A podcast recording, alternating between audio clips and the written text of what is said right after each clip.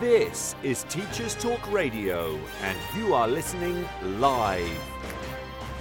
Hello, I'm Eugene McFadden, and in the slot they've given me, well, it's going to be hopefully like not a complete disaster. I've got everything preloaded. I know where my buttons are. Today I'm talking to Alex, not the guy I spoke to last time, who is a teacher at Deaf in London. This Alex is Curtain and Sleep from, well, Twitter. I assume it exists somewhere in the real world. I'm not quite sure where. I'm going to be discussing creative writing. This is Teachers Talk Radio, and you are listening live. Tune in live at ttradio.org, or to join in the conversation, download the Podbean app and search Teachers Talk Radio. Follow the hashtag TTRadio. Tune in, talk it out with Teachers Talk Radio. Is that over? That's over. Excellent. Alex has joined me in the studio. I can see he's logged in. Hopefully he can hear me. He's now going to... I'm going to press the invite button. Alex, I'm speaking now. Alex, are you there? Yeah, seamless. Oh my God. This is like absolute, like this has never been this seamless. This is clearly good luck. I think it's a testament to my professionalism, I suppose. I can see that. I don't know. I get very lucky and then I take credit for my luck and act like it was the plan all along. How are you, Eugene? You well? I am good. How are you? Well, I'm okay. It's hot day. Yeah, it's not bad. I've managed to pull my strain my calf muscle. I'm trying to train for a half marathon. It's not going well because my legs stopped working. So I'm disgruntled about that. But apart from that, yeah, I'm pretty good actually. Pretty good. Oh good, excellent. My not putting your like training in the shade, but my head teacher today is doing a 100-kilometer endurance race. Ludicrous. I know. I was like, he's explained it to me a few times. I'm just like, that's mental. Why are you doing that to yourself? Yeah. I've got a mate who does things like that to himself, and I'm convinced he's either completely in love with himself or hates himself. And I can't work out. It's one of the two. Maybe you go around in a circle where your self-loathing becomes such that your self-loathing becomes narcissism. I don't know. Maybe you have to be a narcissist to care about yourself enough to hate yourself. I don't know. That's a philosophical conundrum, I suppose, we could pick at for a long time. Oh, that'd be a good one. I mean, yeah. That's quite a good one. I mean, I know you through Twitter and writing and stuff like that. And you're also neurologically different to most people. I'd say so. Yeah, I think so. I mean... It's one of those things, It's one of those things that I'm sort of figuring out in real time. And for me, Twitter, I flit on and off Twitter. I've been back on it a bit now. I find for me, Twitter is an external. It's about thinking in public is the phrase I use. Yeah. It's why I write really. I don't really know what I think until I punt it out there for people to, have at like a bulldog with a steak. And I've been savaged on Twitter before. I've been agreed with. I've had loads of beautiful reactions to things, and I've been surprised a lot of the time. And so I suppose that, I think I'm still figuring out what it means. I suppose to be neuro-untypical or neurodiverse, whatever. It's all very new, isn't it? And I suppose what I do know is that I'm 35 now, and I suppose I'm always, it's such a cliche, I've always felt different, and it's only when you meet people who they say, oh, I felt like this, or I did this happened to me, and you go, oh my God, this is my life, and you start to think, oh, I haven't made all this up. I'm not just being silly or over dramatic. This is a real thing, I suppose.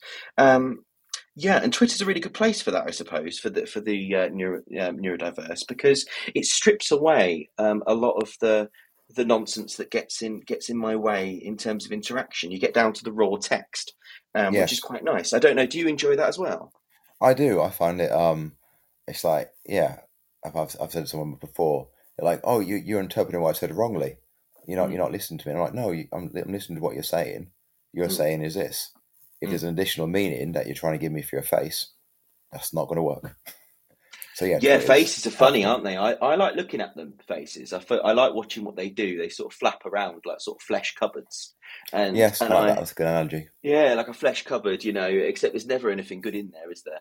But you know, I think, yeah, I don't know about you, but for me, I like watching faces because I like then to practice what that face is doing. It sounds really weird, but like I like to try to learn. I almost find, I don't know how you feel about like masking, camouflaging, that sort of thing, but there's a part of me that enjoys it, and there's a part of me then that ends up hating it, makes me burn out. But you know, when they start doing those things with their faces, and then I that makes me really fascinated. It is frustrating as well, and it does my head in, but I find it very, very curious, very interesting to know that there's a whole other world of people that are doing stuff with their faces, and I won't ever fully be a part of that world. Do you have like a resting face that doesn't emote much, makes you think about it? I don't know really. See, my issue perhaps is the opposite maybe to that, because I'm getting the impression that that's you, right? Your kind of resting face looks. Yeah, you see, I don't stop moving. I get the impression from you, correct me if I'm wrong, but you're somebody who seems very still, somebody, you know what I mean? Yeah, well, my face is very still. Everything else, yeah. My fingers. I never stop bloody moving, and this is the thing with me. So right now, for example, I'm sitting down, but I'm all over the place. I'm moving around. I think it's the ADHD, I suppose. But so as a result, my face is always moving. I'm not always. I'm often not aware of what it's doing, and often the thing that freaks me out, say if someone's videoed me, watching myself back, I think, what the hell is that doing? What's that face doing? I don't remember doing that with my face. So for me, I suppose it's the opposite, but also the same. It's kind of my own face feels alien to me. I can't even read my own face when I see it back, if that makes sense. It just sort of just goes. There's that. I've been reading about monotropism recently. You know, that kind of hyper focus. Yeah. Quote special interest. I hate that phrase. Special interest. Oh, you like trains. It's like you're fine. You know? Yes. Yeah. That monotropism. Yeah, exactly. And I just think when I get into that, I don't know what my body's doing, but it's enjoying itself. Yes. You know, but I don't know. I just become a brain and I'm seeing, and it's very exciting. And then, of course, you've got to join the real world, which is terrible. Oh, real world's boring. It's boring, isn't it? I find when I'm actually hyperfixated, I forget that I exist. I just got I figure that, like, my... Yeah, I'm with you on that. I'm just doing the thing that I'm doing, and the thing is all consuming. Yeah. And it's like, oh, it's like 4 hours later and I need a wee and I'm hungry. Yeah, I know. It's really, really strange, isn't it? And then I don't know about you, but sometimes it's awful when you can't get into that because there's so much else going on. And you know that you just need some time with your own brain. And you know what would make you happy is going off and fixating on something, you know, in that way that only you can. And you can't because the stuff you've got to do, and you end up hating that stuff and hating that you can't do it, and it all becomes a giant mess, really, doesn't it? Yeah, I mean, I have basically got two attention settings, which is I'm doing this thing intensely, or I'm doing several things half-heartedly. Yeah, exactly. There's no that's my binary. That's it. Yeah. That's it for me, really. It's I'm an on and off switch, basically. I'm binary code. Yeah.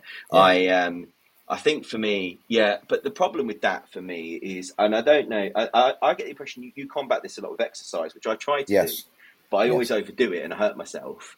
I find that I go in these kind of stages of like boom and bust.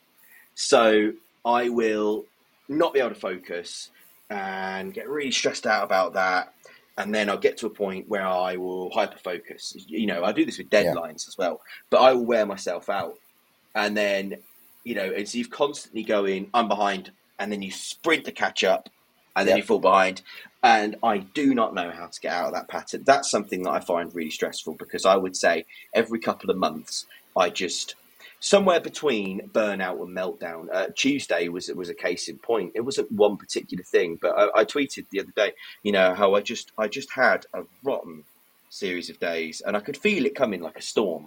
you know. And I just, the Tuesday morning, I was physically shaking. One of my things when I'm close to burnout or meltdown is my hands, just my right hand just shakes uncontrollably. I can't grip anything, and then my forearm goes, and then it goes at my shoulder, and I just start, and then my whole body just starts tensing, tightening, and that's what was happening. And then my voice goes, and I start stuttering, and then I will just lock, and I will just get caught on a word, and I keep saying it, and it infuriates me, and I can feel the walls kind of closing in, and I think I haven't got long. I won't be able to speak anymore. And so I went to my head of department, who's an amazing, amazing woman, and I just said to her, "This is happening. This is what's happening." And she was saying, "Right, we'll get you covered. We'll do this." And I was like, "No, I just need some time. I just need some space, and I will go and teach. Don't send me home. That's the worst thing you can do." And I suppose that's the thing that I find really, really difficult is when I get worn out. It's that bit. Like I love the highs, the bit where I can just zoom in and have fun and be creative and stay up the whole time, but the trade-off's horrible, and I would love to know how to level it off, but as of yet, no idea. Anyway, sorry, I will do this, by the way. I will talk for about 8 hours. You must interrupt me if I start to just ramble, because I will. I'll forget that there's another person there. I quite enjoy listening to you, actually. Oh, thank you. That's really nice for you, Eugene. No, it was just a fact. This is true. That's not nice. It's not nice. It's a fact. It's a fact. It's just, you know. It's nice, for me to hear. Let's put it that way. I suppose, yes. Yeah. It's nice for you to hear. I just don't particularly care. It's nice for you to just say what's crossing my skull. I do find that having someone outside of you, I do tend to use my partner an awful lot as like my exterior executive function, and she'll be like, "You got to slow down now." And I'm like, "No, I'm fine. I've worked 60 hours this week." She's like, "It's Thursday." Walk away from the computer. She is quite good at doing those things for me and just kind of like stopping me from burning out. I tend to. Yeah, I need someone else outside of me. Otherwise, I don't have that ability to go, "Oh, I've gone too far." What tends to happen is I just get sick, and I do get shakes like you described. I was like, sometimes you start shaking, and I'm like, "Oh, I'm really cold. I'm really hot. I can't tell." But actually, I'm just really, really, really tired. But I don't know. I'm really, really, really tired until it's too late. I think that's the thing, isn't it? Yeah. You have to tip over, and then you're out of commission. So I suppose I got a question for you. Actually, I was kind of wondering. So, because we're both teachers, and I'm convinced that there's loads of us on the spectrum. Too. But I don't, and I'm starting to find them, and I'm getting a bit obsessed with finding out. And there's hardly any research out there. There's some stuff, and increasingly, you know, I was really happy to come on your show is because I'm hoping that this will maybe continue to open doors for people, you know, a network of neurodiverse teachers. But I suppose what I wanted to know is like, what's life like for you as a neurologically untypical teacher? Like, do you think it makes you a better teacher? I mean, that may be stupid. You know, what's it like for you? I'd love to hear what it's like from another teacher's perspective. I think it helps me mostly because I think a lot of the things. The first time I started teaching, I actually failed my PGCE. I got completely burnt out. My first actual proper experience of complete burnout for assorted reasons. Partly one of them was probably the year before I did a 2 years master's in 1 year whilst working full time. Which when I say that out loud now, it's like, what was I doing?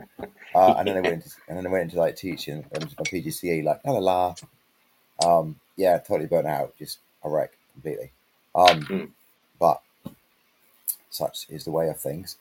So I completely crashed and I just became a youth worker and started working at CMH schools, or EBD as we were back then. I was good at it, so I don't get into the conversation. This bit of the conversation is because a lot of the things that people struggle with, like confrontation, I just don't really care about. So I will have those awful conversations, and they're kind of like, you know, I'm also one of my monotropisms of like the four I have is being a really good teacher. So I've like been through phases of like, I relax by going, "Ooh, let me learn about teaching." It's possibly sad, but you know, possibly not. Possibly I don't think it is. I think it's joyful. I can't remember who it was. I retweeted something, quote-tweeted something with the phrase, your monotropism is your joy. And I think it's... yes, I saw that. I don't think it... But that's why we hate special interests, right? Because it's almost like that's like guilty pleasure, isn't it? It's like the autistic I hate that guilty phrase. Pleasure, which is just stupid. You either like it or you don't. You know, just the idea that your likes somehow need to be policed is utterly bizarre to me. And it speaks to just how stupid people can be. But... yeah, that's okay. It's really interesting because I didn't fail mine, but I tell you what, it was bloody difficult. And the reason it was for me was an organisational thing. I took a lot of the instruction literally when I shouldn't have done. And by the end, my folder was nothing like what they wanted it to look like because I thought I understood what they were saying. Oh, the folder. I mean, my folder, to be fair, it wasn't really a folder. It was a load of paper in a bag. But it was just something else. And I, to be honest with you, I don't know how I got through the organisational parts of that or my NQT year. I just had good people. I've been really lucky. I've had good people around me, good people who seem to like me enough to want to help me with the stuff that I'm really annoying at, I suppose. I've had the same thing. I literally have people. I have, like, someone controlling my diary for me. And she's always like, you're doing too much. I'm like, well, I've got to do these things. And someone else doing all the kind of like SE and admin in the background, because to be a really good Senko, you need someone behind you finding things away for you.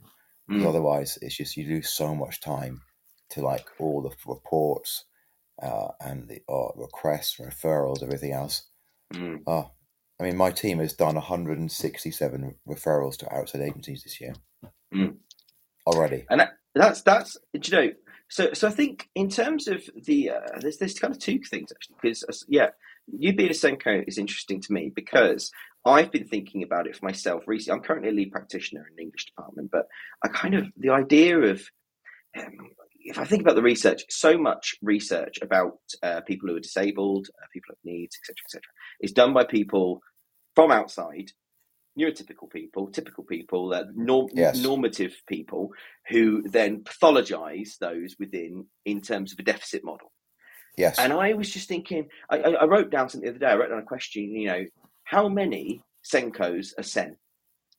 And I thought, I bet it's not many because how many psychiatrists, are themselves in need? Or, you know, how many of them are neurologically untypical? And I don't think it's the case. I think it's changing. The tide is changing. You know, it's that nothing about us without us mantra of the disability community. But I think I suppose what am I trying to say?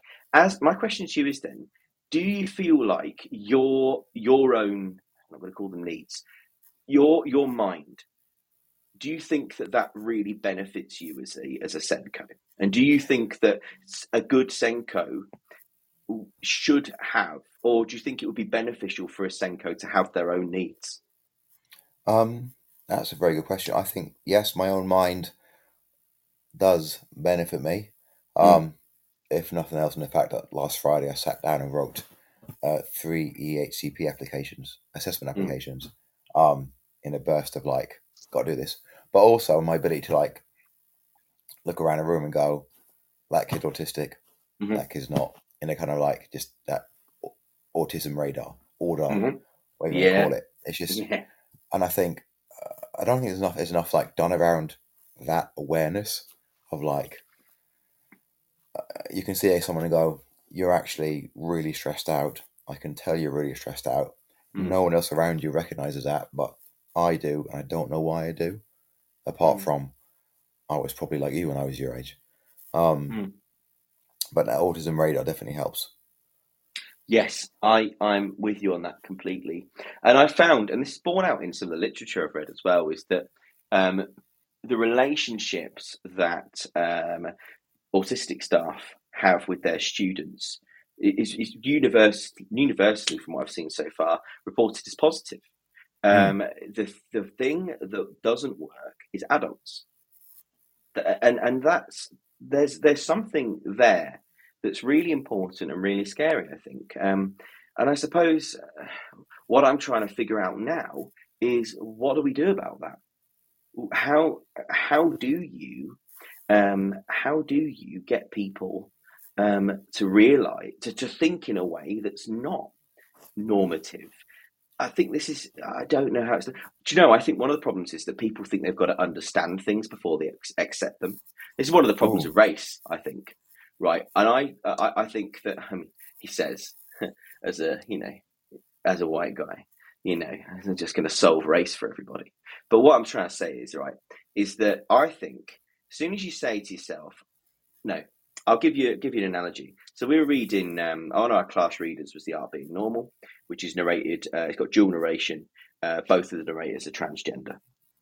And reading it, and you can see some of the kids, you can see they're uncomfortable or something. It's just not quite right. You see them occasionally whisper to each other. And then one kid eventually bites the bullet, puts the hand up, and they just go, so hang on. So this girl is a boy. And I was like, well, yeah. And they were born in the wrong body. And I was like, yeah. And he said, how does that even work? It doesn't make any sense. Like, he says, I don't get it. I just don't get it. It doesn't make any sense. And I said, well, do you understand how your dad's car works? And he went, yeah. We put petrol, it goes. I said, no. If I were to open the bonnet and we were to look at the engine, would you be able to explain me how that engine makes that car go? No. Well, does that mean that your dad can't give you a lift to school? And he went, no, because it works. But you don't understand how it works. Well, no, it just does work. And I said, well, can you apply the same logic to this? Just because you don't understand it doesn't mean you can't accept it.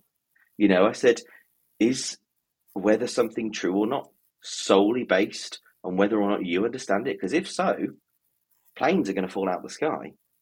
And, but that's the thing. But that's, and I think that, because I used to think about this, I used to think, right, unless I understand something, I don't have to accept it. Actually, no, I think we do.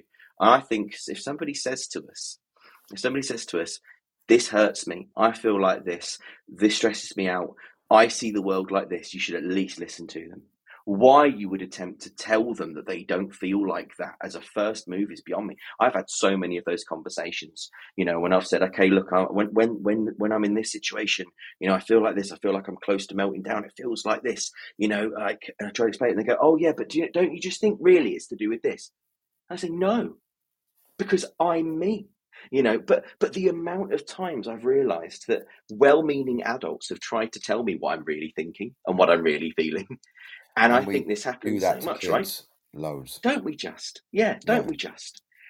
And I think but that's so big once we consider that. So big that I don't even know where to begin other than just reading and tweeting and thinking, I suppose. Where do we start with changing that mindset? I don't know. I think, it got back to teacher training. We got a nice thing from Katrina Lowry, who said, hi, both. Oh. So, yeah, Katrina. Things come up. Yes. She's gone, hi, both. So glad you're doing this program. It's great that more people are talking about ND staff and what useful contribution we can make to inclusion. So that's really nice. Thank you. Katrina's NeuroTeachers. I know Katrina does loads of work with training in schools in particular.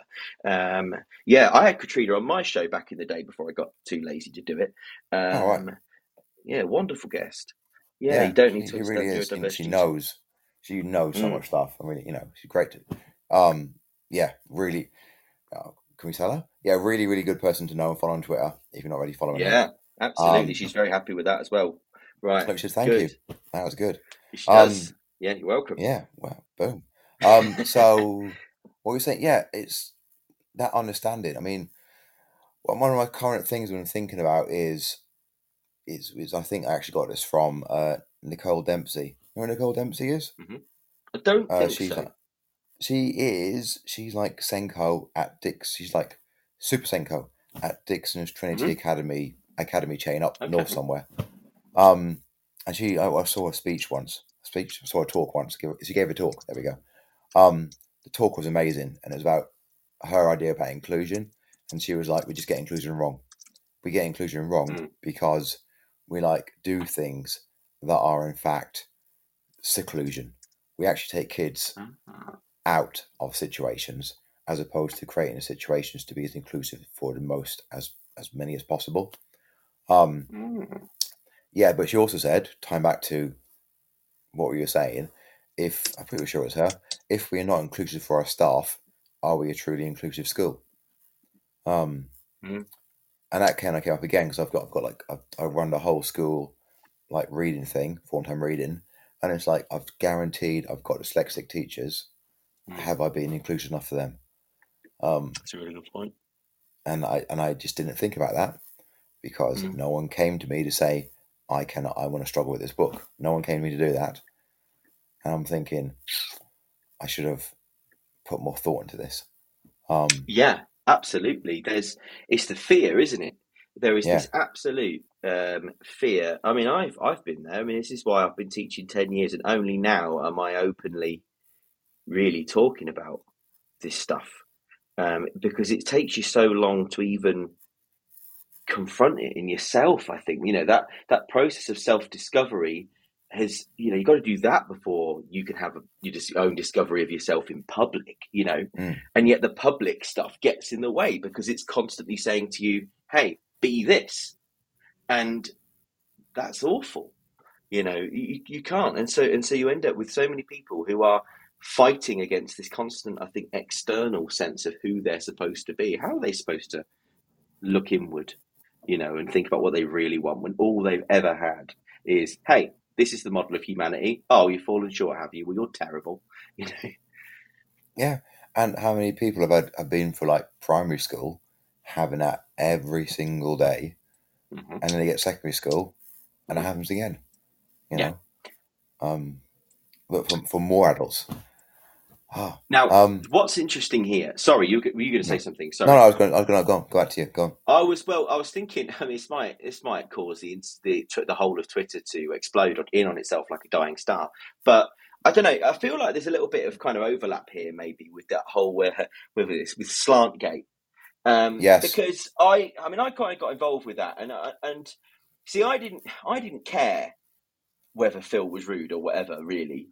Because I thought the ideas that were coming up and what they could help us discuss about minoritized presences in the classroom were way more interesting, but everyone just got cross about rudeness and lack of eye contact. And I thought, well, do you know, I think we're having the wrong conversation here because what that made me think about that whole to-do was just how much store is set by conforming to rigid patterns of embodiment and behaviour. Yes, and how important that is, I think, because, you know, to what we call the trad model of teaching, you know, and it's reared its head again, hasn't it, with the teacher tap thing that came up. I can't be bothered with any of it, but I just think what we're missing here, though, is a nuanced conversation about bodies in a room.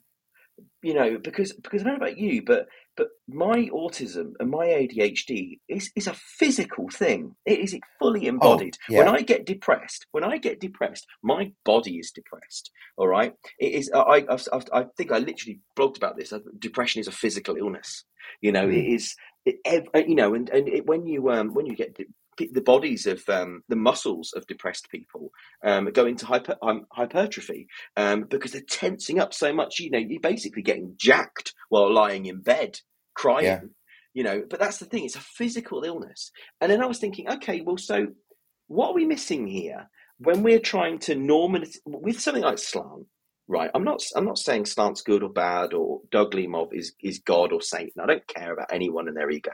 What I care about is, could something like slant potentially lead us to completely miss the point when it comes to the bodies of minoritized people in the classroom? Do you see what I mean? I think you wouldn't. So building upon that, you wouldn't ask someone with cerebral palsy, say, to slant, would you? No, you wouldn't. And then it's because then you have, like, you know, disabilities that are, you know, clear. And disabilities that are not clear or hidden. Exactly. And then you have disabilities almost that are like accepted and not accepted. And then we get into the idea of actual, and you can like build upon that slant, certain aspects of slant, which I have a nuanced viewpoint upon, but certain aspects of slant, I would say, tie into the fetishization of what attention looks like for a normal person. Right. Yeah, I've put normative. It's normativity, and that's what Phil, I think, was getting. I stole that from Tabitha McIntosh, I think. I may have stole it from her. Yes. There's something about Tabitha's tweets that no matter how well you think you've put something, she'll put it better. Yes, it's one of those things. She seems to be like she's like a word conjurer. Yes, she's sort of like an English teacher. Yeah, well, quite. I mean, I'm an English teacher, and I tremble at her feet, quite frankly. I think it's in terms of her ability to just really cut to the heart of things. It's incredible. Well, she's got an incisive intellect, whereas I have a very blunt force intellect. Both very useful in different situations. But exactly. the things that will, you know, my tweet earlier on, I was really proud of. Sometimes sharp intellect is too sharp. I won't get for the thing. Blunt force intellect, it'll just run it over. Screw it. Yeah, exactly. You wouldn't try to, if you were a police officer, you wouldn't use a scimitar as a battering ram, would you? No, you wouldn't. Wouldn't make any sense. You just blunt your scimitar like an idiot. Yeah. Although it would be funny to watch. But anyway, I've got an image of police officers with scimitars, which is cracking me up. Anyway. What if they're blunt? What if they're really heavy and blunt? Do you have like an interior monologue, by the way? Do I have an interior monologue? I don't know. Really, because the problem I've got is that I have an exterior monologue. So I don't know. I think I probably do. I think, I do. I suppose I wouldn't call it that, though. I'd more call it like, I don't know. I have this, it's like basically, so I've walked into a room and there's like 80 radios on. Yeah. Like, it's more like that. It's not so much a monologue as a kind of a multilogue. It's just... it's that similar to me. I haven't got a monologue. I have multiple competing voices in my head, like competing monologues. And then sometimes there is nothing, and I'm just in motion, and it's just, and I'll watch my body, and I remember it's just cause I wrestle because I love wrestling. I love that again, that pressure. And sometimes something will happen, but my body will just do things. And I'm almost like on the outside of my body watching it do things. And I'm like, that was really effective. But I didn't think, there's no conscious volition. It's just my arm has done something like really quickly, like far quicker than my thought process. And it feels, it's so peaceful as well. But sorry. How do we go to monologues? I think the idea of the monologue, there's always something happening. There's always something going on. Yeah. I think I've said to my partner sometimes when it gets, I think like all these things for me is there are positives and negatives to it. Sometimes it's amazing because I can be my own conversation partner. Other times I've just said to my partner, I just want it to be quiet. I just want my head to be quiet. My head is so loud. I just want it to be quiet. And that's the thing I think maybe if there's one thing I think that, people like us have got in common is that our greatest kind of strengths are also our greatest weaknesses, maybe. Yes, definitely. And maybe the problem is calling them strengths or weaknesses at all. Maybe they're just things. Yes. Maybe that's the problem that we've got is that they're only weaknesses because of the society that we are built into, right? Like stairs are only weaknesses for someone in a wheelchair if there are no ramps. Yeah. You know, the stairs are irrelevant if there's a ramp. They didn't even factor in. You don't have to think about them. And the problem I think maybe we've got, double-edged sword. She's got swords. That's it. She's about swords. And now so am I. But and I think that's the thing is if we, and that's maybe why with SLANT, maybe that is its Achilles heel is that I think as soon as you put something into an acronym, I think it's about an acronym that can't really be critiqued. It's like it kind of, it's almost like because the words are hiding behind their initials. It's almost like Newspeak from 1984. It is exactly like that. And the words are hiding. So, for example, because they're hiding, it's like you can't get to them. You can't think of what they really mean. You know, there's like that T, like track, the teacher. All right. Yeah. But really, it's just a T. So when you're saying, you know, and that's the thing. In an English school now, SLANT, from what I understand, and this is why I think there's been a lot of kickback, is SLANT is just getting kids to pay attention. You know, it's getting them to, you know, it's not Doug Lemov's version. Like, I mean, have you seen those videos of the American teachers? Oh, I used to watch them and I just kind of got a bit weird. Like there's this bit where she goes, give him some shine. and they all start flapping their hands at him like they're starting. It's bizarre, but I'm thinking, but that doesn't mean they appreciate the work. That just means that they just know they are miming. Act. Yeah. It's like, well, we're going to sanction you now because you didn't do the special hand mime. It's just strange. Maybe I'm about to sound like Phil Beadle, and maybe that means that people will get cross. And I don't know. Like, I'm not saying as well that there's no place for there's no, Heather, I think. That's right. That's Heather, really, yeah. Heather's always on the money. She is. A poor proxy for attention. It's performative nonsense. I think, yeah. But because I think then what it then avoids is, right, what it avoids is actually putting together a lesson that deserves attention, right? That's down to the actual craft of teaching. Right. Because but then it builds into the other argument on Twitter recently is like the kind of, do you want perfect behaviour, prescribed lessons, or like imperfect behaviour, but do whatever you want? I would pick B, even though I think it's a bit of a weird. I get it. Like, I don't really care as well if it's a silly binary. Like, it just doesn't really. None of it really bothers me. I just don't care. It's just questions, and it's just people putting words together and seeing what happens. But I think for me though, if I had to choose, like if there's a gun to my head and a wolf on my ankle, I would choose autonomy, but with no external behaviour support, purely because I think a lot of good behaviour management for me comes through lessons that demand attention. I find that lesson design for me and the knowledge that I have and the way in which I really try to thoughtfully impart that knowledge is my behaviour management. And I would say that then all I really need are a few kind of baseline rules, which is basically nobody talks while someone else is talking. That's just the non-negotiable. We just don't do that. Yeah. It's not nice, and it makes people sad. But I literally say, if you talk over somebody, you can make them feel like they don't matter, and that's not very nice. And I literally say it like that, even if it's sixth form. It's like at the start of the year, it's what I literally say to 11 year olds all the way to 18 year olds. I say, if you talk over somebody, I said, you make them feel like they don't matter, and that's not very nice. And it's not like kind. I might steal that. It's just not very nice. But it's a rule I have as well. I just voice it in different terms. Yeah. But it's a really important, powerful rule. It is, and I think there's another one as well. Like, nobody is going to be rude to anybody else. So I had a student the other day. I made a joke.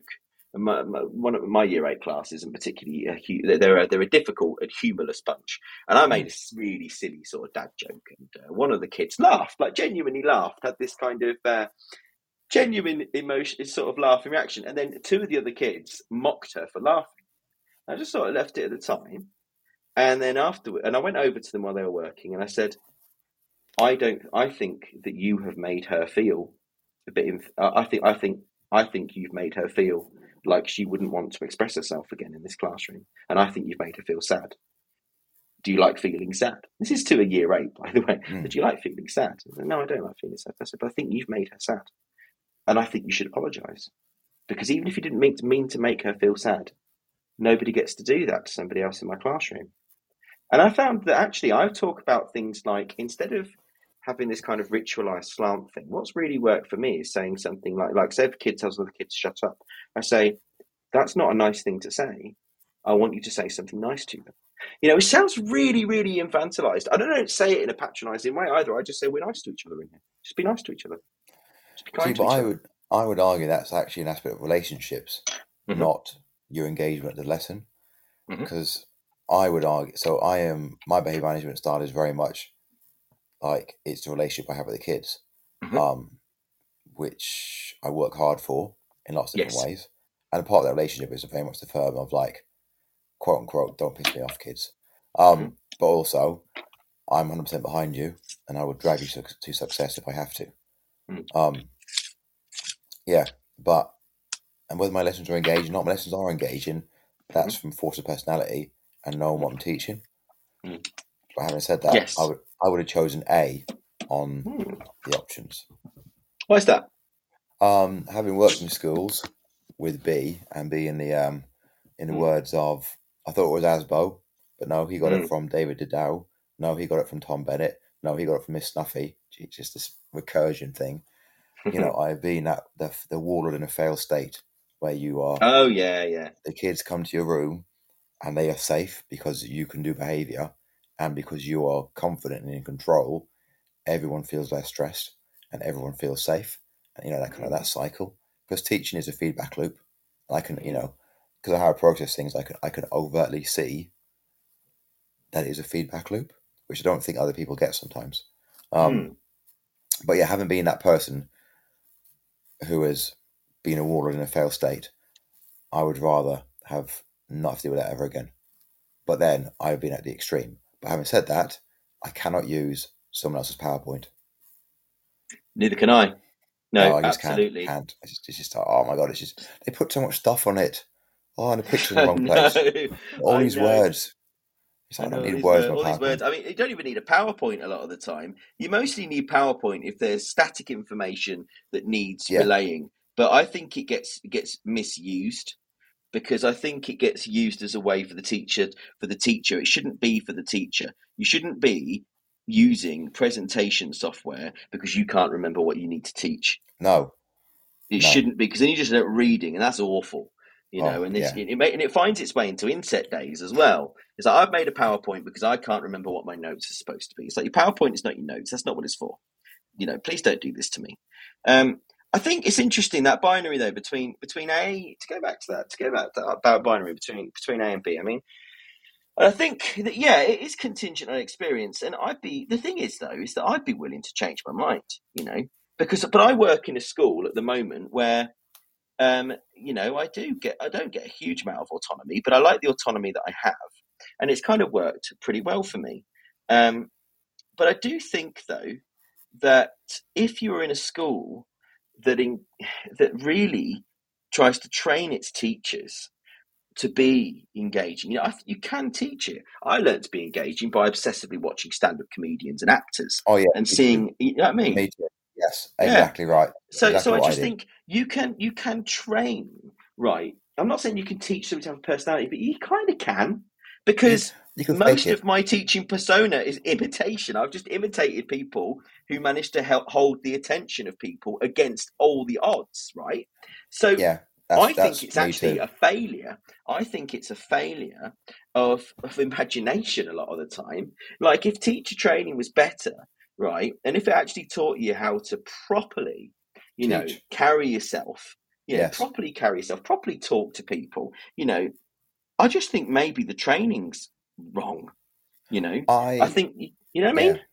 Now, is that, I totally agree. Most of my teaching style is things I've stolen from other more successful teachers than me, and then absorbed, redeveloped it, and kind of merged it together. Now, the question becomes, are you aware? So you're aware that you've done that. Mm-hmm. Are other teachers aware? So other people, do they get the fact that they can work on being engaging? And then do they get, sometimes people perhaps don't like the idea that they have to work upon a thing because it damages their ego. Yeah, yeah. Especially when it comes to, like, you need to be more engaging. And it's like, oh, you're saying I'm a bad person. Like, no, it's a skill.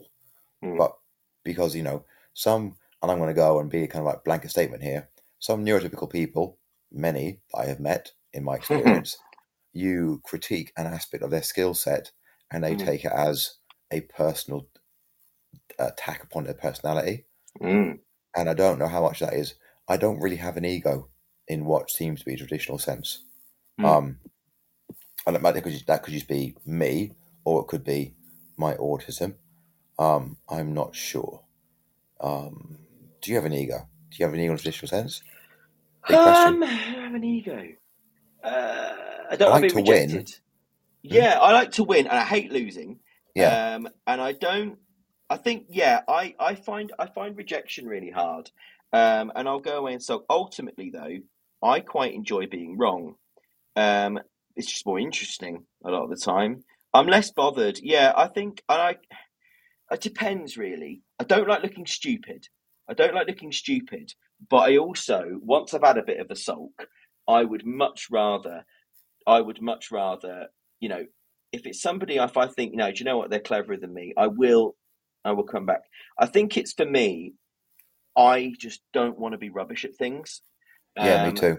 Do I have an ego? I don't know. I think I like to think I believe in my own capabilities. Let's put it that way. Well, yeah, I said, but I also say I'm accurate. Yeah. I know exactly what I can do, what I can achieve. Yeah, I think I do. I don't know really. I just, it doesn't really bother me that much, I suppose. Like you say, I just like learning stuff really. I just like being around, and I like people as well in a strange way. I like trying to get to know people, not many of them and not all at once, but when I meet somebody I really like, I love getting to know that person. But I like also making sure that they know that I might need them to go away sometimes. Yes. It's that sort of thing. My partner's good at that. That's a really, really interesting question about ego, though. Oh, we'll mull on it. Anyway, what were you going to say? Sorry. So Katrina has posted, do you think masking your whole lives has helped you be a better teacher? I'm going to go, yes. Binary, yes. Helped me become a better teacher.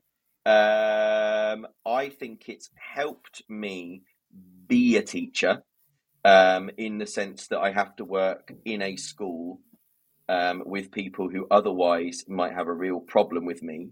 And I think it's helped me kind of get opportunities that I maybe wouldn't have otherwise got. Long term, no. I am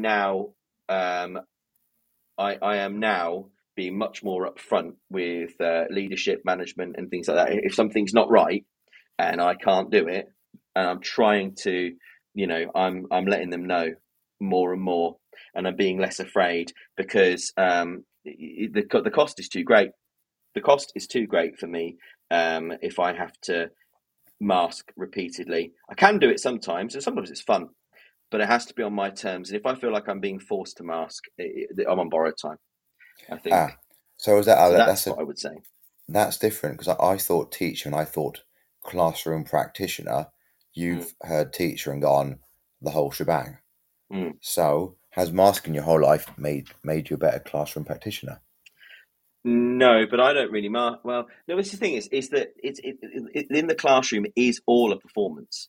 Yes, totally. It's a performance of myself. It's a fictionalized version of myself, I suppose. Some bits, I think of it more as some bits are turned down and some bits are turned up. But for example, I get to basically be really autistic in the classroom. I get to talk about my the things I really love. Like I love English as a subject. Like it is my special interest. So what essentially happens for me as a classroom practitioner is I get to get stupidly excited about the things I love, and they can't escape. Yeah, brilliant. They can't escape. It's amazing to be able to do that. Like it's you've got this captive audience, and then I just think, well, do you know what? Then let's. But I want to. But I think that my enthusiasm, my hypertropism, and this again is borne out in the literature, it can become this infectious thing. Kids can see, your monotropism is your joy. The best relationships I have with students are when students go tell me what they love, and I go, that's brilliant, and they go, sir, do you like that? And I go, I don't know, but it doesn't matter because I want to hear about how you love it. What we love is who we are. The things that we love, they are us. They're not just the things we love, they are us. And I think to love the things that you love is to love yourself, really. I think it's the ultimate form of self-acceptance, to allow yourself to love what you really love and not love things that you think you're supposed to love is the ultimate form of self-love and self-acceptance, and vital for self-esteem, I would say. And I would say it took me a long time to be as comfortable to be comfortable enough to fully admit when I just like something, rather than running it through some sort of weird internal neurotypical filter of, am I supposed to like this? Will they think I'm weird? I've got to a point now going, if I run it through that filter, that will make me sad. And I hate being sad. Right? Yeah. I refer to it as my, you can get like emulators for like NES for your PC. Yes. It's like neurotypical emulator. It's like, I just write for that. That's so good. Like, that's so well put. I'm stealing that. That's really good. Love it. But it's like, I went through 2 years of liking Gary's music, quote marks, liking Gary's music. Yeah. Because all my friends did, therefore I had to do that. I've now got a little bit of luck. It's stuck in my head. Oh no. Anyway, So, oh God, we've completely gone off tangent, which was SLANT, wasn't it? It's okay. Yeah. To be fair, these conversations generally do. I haven't done a news yet. Yeah, I haven't done a news yet either. Oh, let's just presume that the educational climate is roughly the same messy ball of sweaty anger that it always is. Yeah, and let's just not do the news. That's the news, everybody. You don't need any more news. Oh, and things happen on Twitter, and everyone's arguing about sats, I think. Oh, okay, yeah. People are cross about things, but what they should really do is go outside and enjoy things they actually enjoy. That's what the people should do. They should stop being cross. Angry. Yeah. Some people enjoy it. To be fair, some people are professionally angry. Yes. Like, when did that become like something you could put on your CV? It's like, oh, what do you do for a living? Oh, I get cross on the internet. Why? Oh, I don't know. I'm bored. Got a blue tick, man. It's got a blue tick. Got a blue tick. Exactly. Whatever that means. I don't even know what it means anymore. It means that people like to spend money on things that don't exist. Yeah, a lot of people spend money on things that don't exist. It's crazy. Yeah. Oh God. So back to SLANT though, which doesn't exist. All right. Yeah. SLANT doesn't exist. Doug Lemov doesn't exist. I'm convinced Doug Lemov doesn't exist. I don't think he's got a torso. I've only ever seen his head. I don't think he's got a torso. I'm convinced. I'm going to put it out there now. Okay. I think this is going to go down as the most controversial Teach Talk Radio in history. Oh, that's fantastic. More controversial than like the last one where Phil Beadle was rude to. Yeah. Oh my God! What are we going to do? What are we going to do, Eugene? Because I'm down. Whatever it is, we go down together. Yeah, totally. I think we need to go for so SLANT isn't real. It's probably actually a bit harmful to some people. Maybe it's okay for other kids. I don't know. It's too nuanced to be discussed on Twitter. And if Doug Lemov didn't exist, the world would have to make him up, and maybe the world did. Well, yeah, I think so. I think the thing with Doug Lemov is do you know the thing that disappointed me with Doug Lemov is when he, because after the whole thing with the Phil thing, yeah, like he put out a series of blogs, and basically very sarcastically. I mean, sarcasm and nuance is not the man's strong point. It would appear from reading his writing. It was just, oh my goodness. It was not subtle at all. It was about as subtle as a cricket bat to the eye. But what got me about that is I read a bit of one of them, partly because, you know, it's like, you know, passing a crashed car. You think, oh, I'll have a look at that. Yeah. You know, what's going on? You shall see it's a bit of a crash. What's going on? So, you know, it's car crash syndrome. So I click on one of them and I think, you know, and I just started reading it and I was thinking, and then I saw he did another one. And they were long as well. And I was thinking, do you know what you could be doing in this time? You could be really trying to make some sort of positive difference. You could really be rising above this. And, you know, and if you really feel like that you have got so many ideas about how important, you know, your techniques are and about how they can change the lives of children, bring about equity, you know, you think that you have got, you know, a toolkit that can, you know, make the world better. And why the hell are you framing it in terms of your personal squabbles with, you know, a man who looks like he was once in a Smiths cover band? Yes. Why are you spending your time doing that? And what that showed me, right, is that Teach Like a Champion ultimately may well be, right, a vision of somebody's vision of what excellent classroom practice looked like, but it is first and foremost somebody's ego in paper form. I read that and I just thought there is too much of yourself invested here, Doug. And I found the same with Phil actually as well, and that was the problem because I really wanted the ideas and the arguments to be what we discussed, but it wasn't. It became about two men, and that was the problem. They both, I think, really, really made it all about who they were, and in amongst all of that discourse about what it means to be a child in a classroom in 2023 and the ramifications of how we frame that and how we do that, that all got lost because two men decided to see who could we further. Yeah. And it was so disappointing. I was just so disappointed in both of them, quite frankly. And you know what? As I said, this is mine. I haven't started from Tabitha or anyone else. There is no room for ego in education. We are in a very high stakes game. Yeah, it was weird dealing with people's futures. And you're absolutely right, and that's so well put. But I would, one thing I think to build on that we need to remember that never gets discussed is how beautiful this job is. Mm. How beautiful it is in this intense way. I'm glad I'm neurodiverse because I don't think I would be able to comprehend just how beautiful this job was. And I think, I almost feel like when it gets, when Twitter gets so reductive about this acronym means this, this acronym means that, I'm thinking, do you guys not enjoy going into a classroom every day and watching the magic of human cognition? Do you not enjoy doing that? Do you not want to talk about that? Do you want to talk about how you make that happen? Do you not want to talk about how sometimes, right? What happens in teaching is you start teaching a kid at the start of year 9 who thinks they are the equivalent of human garbage, and by the end of year 11, they're crying over an envelope because that is the first time that they have received paper evidence that they matter and that they can do something. Where's that gone from education? When did we, as a profession, start turning it into a quote unquote pissing contest? When did we become this? Can we make it stop? Why is none of this about the children, really? Because it's not, is it? Most of it is about, I have decided I think this, you represent a thing I don't think, I hate you, I'm going to shout at the tiny circle that represents your Selford on Twitter, whether or not you've got a blue tick. I've got no time for it. I care about children, ultimately. Yeah. I care about children, I care about brains and bodies.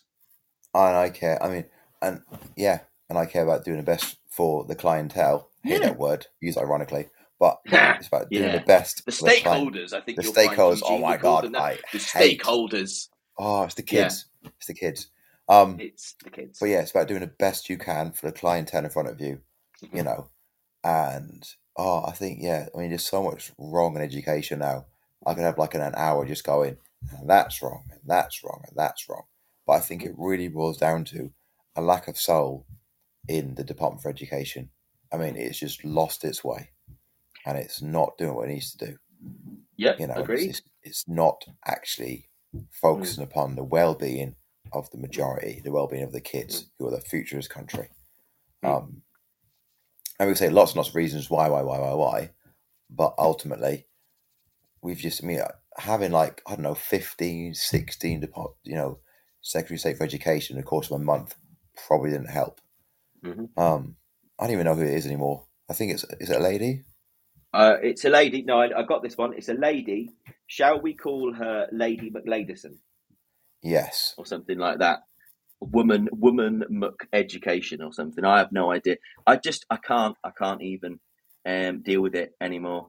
It doesn't make sense. There's no point getting to know them. They'll be gone. It's like Premiership football managers, isn't it? It's just, it's just never going to happen. Just don't get comfy. Don't get to know them. They'll be gone. I mean, it was Gavilar. I remember Gavilar. Oh, so he was really annoying. Yeah, he was. And then it was terrible, wasn't he? Yeah, and it was just a blur of faces. Like it's like a Doctor Who regeneration flashback. It's like another face, another face, another face, another face, another face. Yeah, and exactly. I'm just like, a woman of a name. Yeah, yeah. I think so. I think I will. I think for me, right. What I'm interested in now, therefore, is the neurodiverse perspectives, because I think the neurotypicals have failed us. I think a lot of neurotypicals have, and maybe I'm wrong here. They're just words though, and I'm just some guy. So if anybody gets upset, then I don't actually exist. I'm just a little circle face on Twitter. But and I reserve the right to change my mind. But I think the neurotypicals, to an extent, have failed us, and so I'm probably just going to ignore a lot of what neurotypicals tell me is right for all the children in my care, and I will do the best to find out what is best for them. I will try it in my own classroom as much as I can. If I go teach in another school, probably change my mind again. Don't know, but if people start talking about their egos and quote tweeting and being mean and then I got no time for him, really. It still comes back to what you're saying about ego, really. I want to I want to remind people, if anyone's listening, I don't even know who's listening. I've kind of started rambling, to be honst with you. I've gone into my own little world.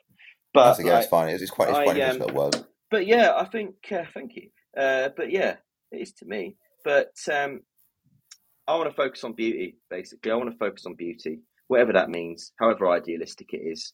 And I want to focus on how we can create beauty in the classroom, beauty through knowledge, inquiry. There's beautiful little moments like, and I just don't see how SLANT helps us do any of that. I don't see, yeah, some of it's useful. It's also bleeding obvious, but yeah, I don't know. You know what's really, really good at getting his attention? Yeah, is not SLANT, but he's kind of holding hands with me and clicking it, look at me, everyone, look at me. Mm. But that doesn't make you look cool. Yeah, it doesn't sound controlling like SLANT does. Yeah. I sometimes say I just say non sequiturs. So I'll just they'll come in and I'll go, right, pay attention. The classroom is haunted, or something like that, or something like that. Or I'll just I don't know. I'll just say stuff really. Yeah, I'll so just do start I. the lesson and I'll go, right, okay. How's Macbeth similar to a cucumber? I bet you best wrong answers only. He's cool. Yeah, he's cool, like a cucumber. It's like, well, no, he isn't. Not after he kills Duncan. Aha, there we go. Right, today we're talking about Macbeth. All right, okay. I don't know. It's just, I don't know. Just be a person, man. I don't know. Just be a person. I don't know why. At some point, we just forgot that, like, one of the things that is majorly engaging about, people is them being a person, and I don't know. In all their flaws. Yeah, with all their flaws, like the amount of times, I'll stop lessons and I go, right, what was it? What were we doing? What were we doing? What are we talking about? And the kids know that that's just the way I am. Like I'll say, right, okay. I said, what are we doing? And I said, I can't do everything round here. Come on, what are we talking about? What are we doing? What did we do last lesson? Jim, tell me what we're doing last lesson. Oh, we were doing this, sir. Were we? Yes, sir. And you were supposed to mark our books. Was I? Yes, sir. You wrote it down. Did I? Where is it? You wrote it down and put it in your drawer. So I did. Well done. So he's just be a person. That's why it's so fun, because you're a person interacting with other people and getting to know each other, and you're all learning together. It's such a cool job, and God, do educators make it sound boring. Honestly, yes. It seems to be people want to make this job sound so tedious. And that's why I really don't like scripted lessons, because I know, what's that about? I know, I just couldn't do it. I just can't. I can't even stick to my own script, let's be honest. I mean, I'll have my PowerPoint's now at the point of title slide. Yeah. And then today we're doing these things, which are really, really vague. And it'd be taking apart a poem. I might even name it a flipping poem, reading, because we always read at the start of lessons. And I mean, in many ways, the kids know the first 10 minutes can be them reading and me going, the computer's not working. Oh, what's my password? No. And they read in silence and I get on with it and occasionally just talk to them. And then, that bit's prescriptive, but anything can happen after that, I managed to get through the entirety of London in depth, even including the Enclosure Act and Parliament and everything else, the poem London, yesterday, period 4 on a Friday with my year 9s. And it was basically we got through 2 lessons of stuff in one lesson at speed. I'm not quite sure how that happened, but they seem to enjoy it. And now it's just but then a lot of my work, a lot of my teaching now is actually through a visualizer. Never mind. Yeah, I love a visualizer and a board pen as well. I just to fix it up, to be honest with you. I find that, and I like restrictions as well. One thing I've really been thinking about recently is that limitations breed creativity, and I'll have to go in a sec, but I started my year 13 lesson. Right. And I think this kind of ties things together actually really nicely. It's the restrictions that I have. I can let them be strengths or weaknesses. Right. And I think, so I showed my year 13, started the lesson, and I showed them a video with Nirvana's Unplugged in New York. And it's the last song. It's Where Did You Sleep Last Night? And Kurt Cobain is limited in every respect. He's got scoliosis, so he can't sit up straight. His guitar's slightly out of tune, and it's badly mixed. His voice sounds like it's made of cigarettes. He can't sing in tune, and he howls like somebody stabbed him in the toe. And I said to them afterwards, I said, but listen, I said, everything about that man, everything about that performance was him pushing right up against his limitations. And it was beautiful. I said, You listen to Mariah Carey and it's not beautiful, even though it is, because it's not hard. There's no challenge. It's not beautiful. It's just, it's a technical exercise. I said, beauty comes from pushing up against your limitations and finding ways around them. That's what beauty comes from. I said, that's why sonnets are often more beautiful than free verse, rambly poems. You know, turns out you give people total free, you give up an artist total freedom and they'll make what a toddler can make. You give them restrictions and that focuses you somehow. And we did a lesson where I said, basically, like, you're getting given an exam question, you're going to open the text, but you're only allowed to use what's on those two pages that you've opened to plan an entire essay. You can't use anything else. And they all said to me afterwards, I came up with ideas I never would have come up with. I read this text in new ways because I was limited. And I think, and I'm going to write about this soon, I'm going to tweet about this soon, maybe blog about this soon, but I think if we can remember that limitations can be the most empowering things, and actually limitations can actually make us less limited a lot of the way. I think that can be one of the most powerful things. And I think that's where we need to go in the classroom. I think sometimes we need to allow ourselves to be limited. We need to admit that we don't have all the answers, but we can run with that anyway, because that's where beauty comes from. That's where progress comes from, I think. By the way, some of the things we've been talking about have been retweeted on Teachers Talk Radio. Oh dear.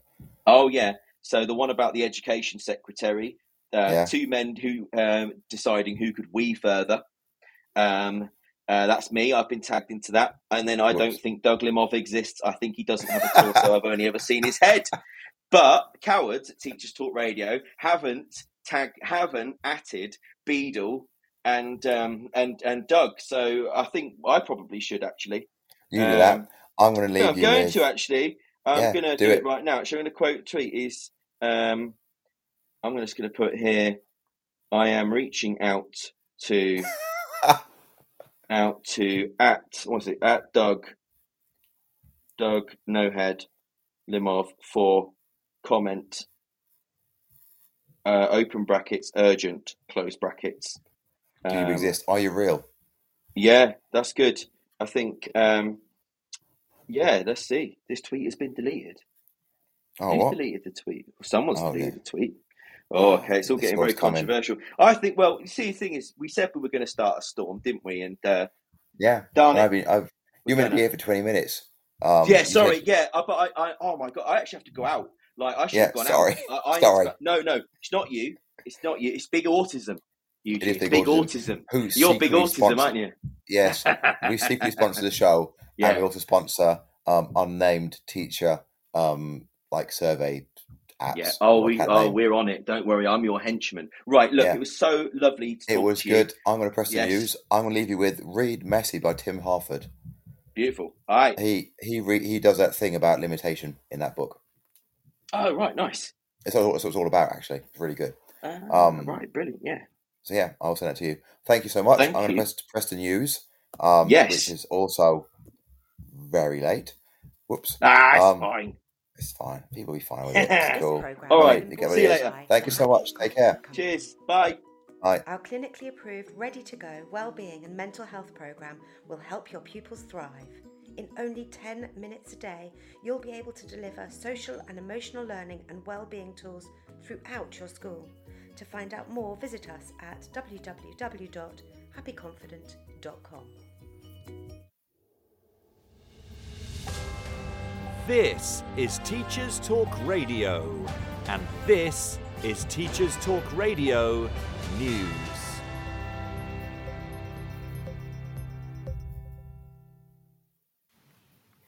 SATs have made the news again as many media outlets report on allegations that children were distraught after the reading paper. The BBC website reports that parents and teachers of Year 6 pupils said the paper was difficult and that it had left some pupils in tears. In response to concerns, the Department for Education said it worked to ensure that all tests are appropriate. Whilst some parents took to social media to highlight concerns, a few also acknowledged that the tests might be good in a way to have some kind of tests before GCSE, but the schools in general are under too much pressure to perform well. Copies of the test paper cannot be published until all pupils in Year 6 have had the chance to take it. Sarah Hannafin, Head of Policy for the National Association of Head Teachers, said the union was very concerned about the paper and it would be raising concerns with the Standards and Testing Agency. In Scotland, Edinburgh University students have criticised the institution's response to a marking boycott. According to BBC News, students fear their work will not be read as the university plans to continue awarding degrees without necessary expertise to cope with the UK-wide industrial action. The marking boycott is part of the latest phase of industrial action by members of the University and College Union at 145 institutions across the UK. Union members are refusing to undertake marking duties and assessment-related work. In response, universities are considering a number of measures, including changing marking guidelines and basing final grades on work already submitted. Many students have expressed sympathy towards staff, but also frustration that industrial action has had little impact on anyone but students, as universities have not reopened negotiations. The University of Edinburgh said it has robust measures in place to reduce the impact of industrial action and that work, including dissertations, would be read. Schools Week comment on teacher burnout after a report from Wellbeing Service Education Support shows a quarter of leaders, teachers and support staff said additional responsibilities were adding on average 4 to 6 hours to their working week.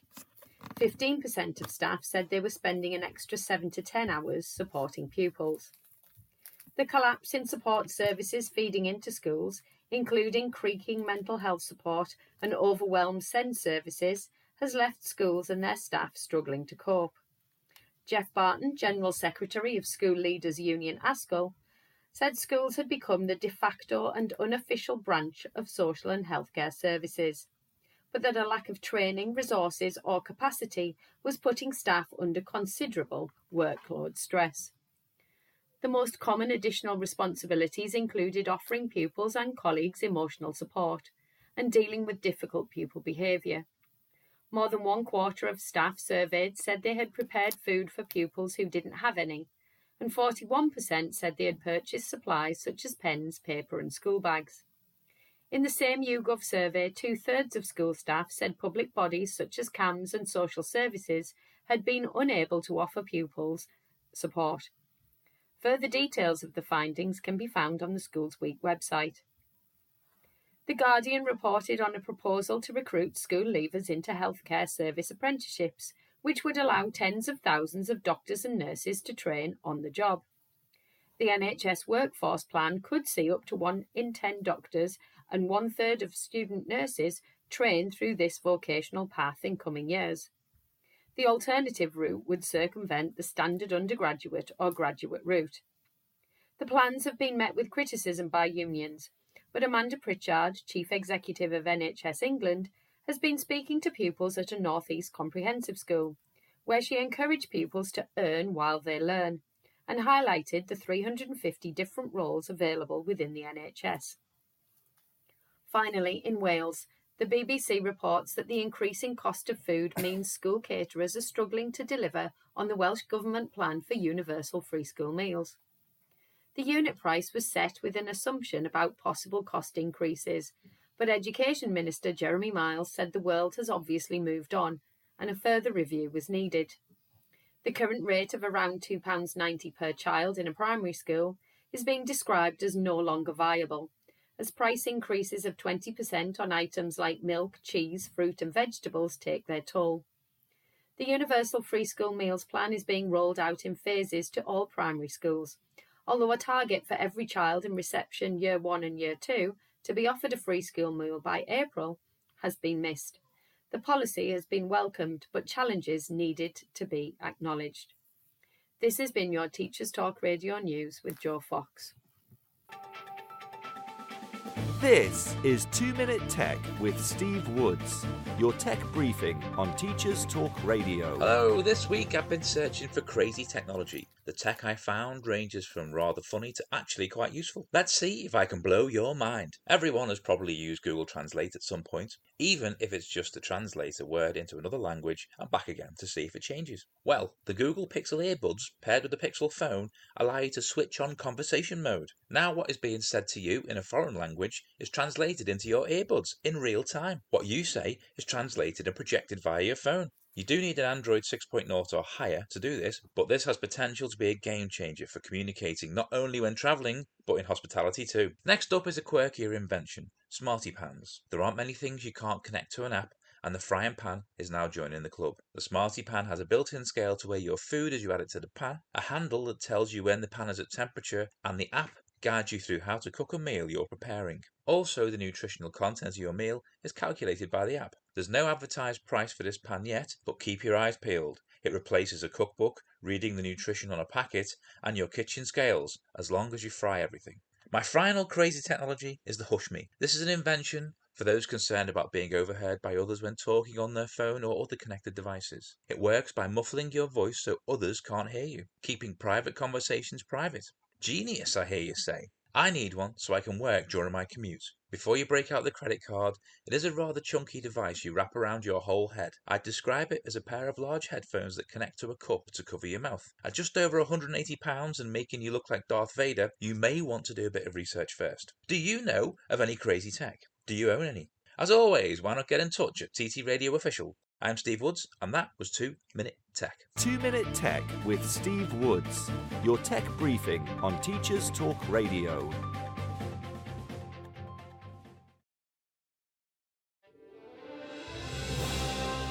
You've been listening to Teachers Talk Radio.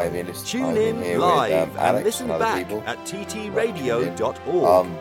We look forward to hearing from you next time on Teachers Talk Radio.